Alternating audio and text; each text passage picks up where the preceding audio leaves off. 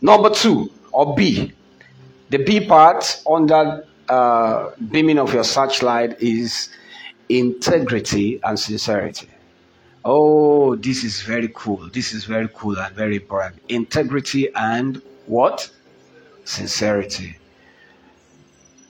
The Bible says in Proverbs chapter 11 and verse 3, it says, The integrity of the upright shall guide them. He said, But the perverseness of transgressors shall destroy them. So, integrity can guide. That's what the Bible says. There is guidance in integrity. The word integrity is from the word integral. Integral is from integer. Integer means one. It means your word aligns with your action. Truthful person, sincere person. Uh, I understand the challenge that in every couple there is always one that has more value for truth than the other. You know, we can't be calling believers liars here, but there's always one that has more value for truth. And there's one that is apt to want to, you know, a little bit of cunningness and indirectedness. And um, you understand what I'm saying? People who are married are, uh, they're flowing with me. All right. So, as a single person, let, let me talk to singles. When it comes to this point, integrity and sincerity. I mean, somebody has lied to you severally and you've discovered four, five, six, seven, eight times.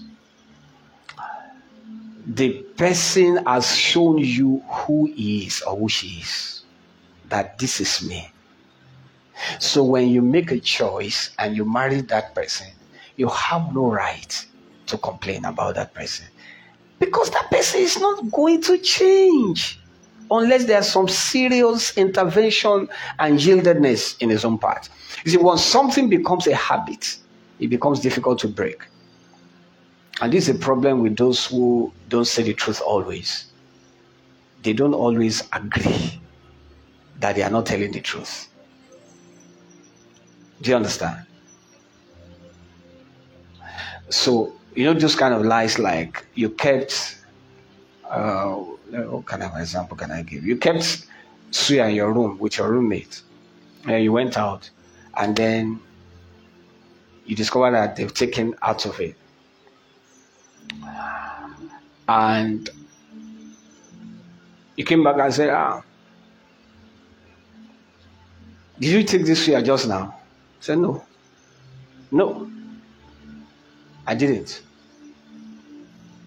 So later you found I was the one. Say, why did you lie? I didn't lie. You told you asked me that did I take Zia just now? It wasn't just now I took you. You know, those kind of eh? Those kind of conny is conny. The person is lying, but the person is smart. You can hardly catch the person. The Bible says when you when you make sin a sport, it's foolishness. You make a joke out of it said, What is the question you ask? This is what I answer. Make you look like a fool most of the times. Those people who are street smart are often apt to do things like that. They're not, not just very direct, they are always indirect. And this happens with people who grow up in suspicious environments. And you, this habit becomes part of you, and you don't know.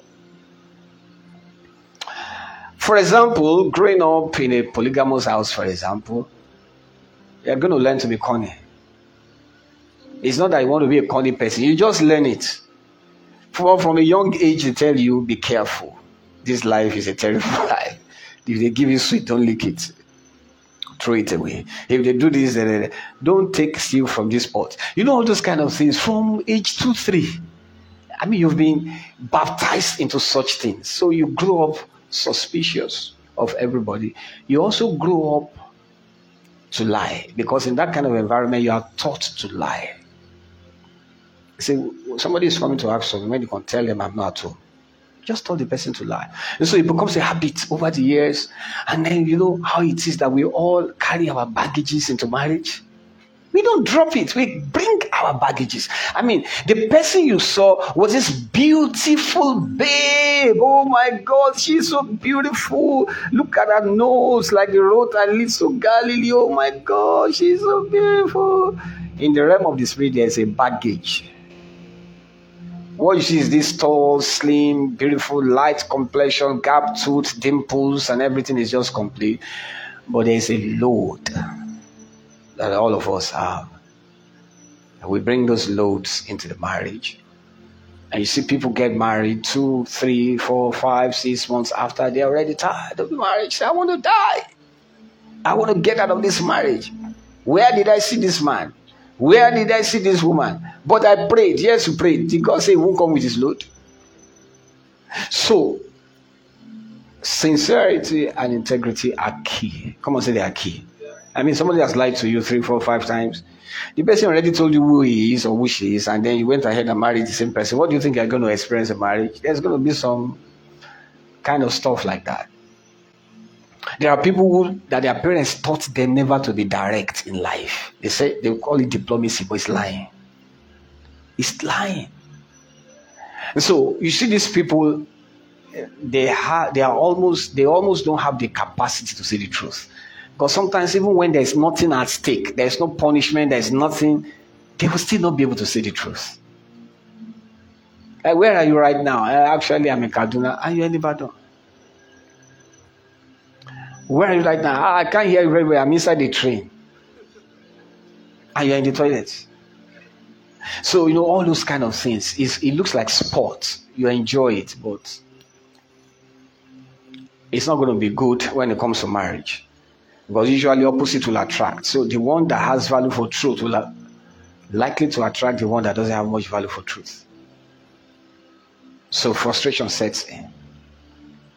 For the other one that doesn't have a problem with telling lies, will always be thinking like, how can, how is this even possible? How can a human being not be able to be truthful? But that's you. Are you following me? So that is extremely important. Integrity and sincerity. Now, some of us will come up with arguments like, well, there's no sincere man. Every man is bad. Every man is this. Well, if that's what you believe, that's what you'll attract. Or you always attract what you believe. You can't conclude on all humanity because of your experience with one man. How somebody lied to you, eh? Lied to you so much. And so you are able to come out of the grip of that manipulation. And then you're like, all men are scum. Where is that in the Bible? Are you following me here? So understand that you can't conclude on everybody because of a singular experience. All men are wicked. That's not true. All ladies are stupid. That's not true. So you need to renew your mind and believe the best so that you can experience the best. All right. See,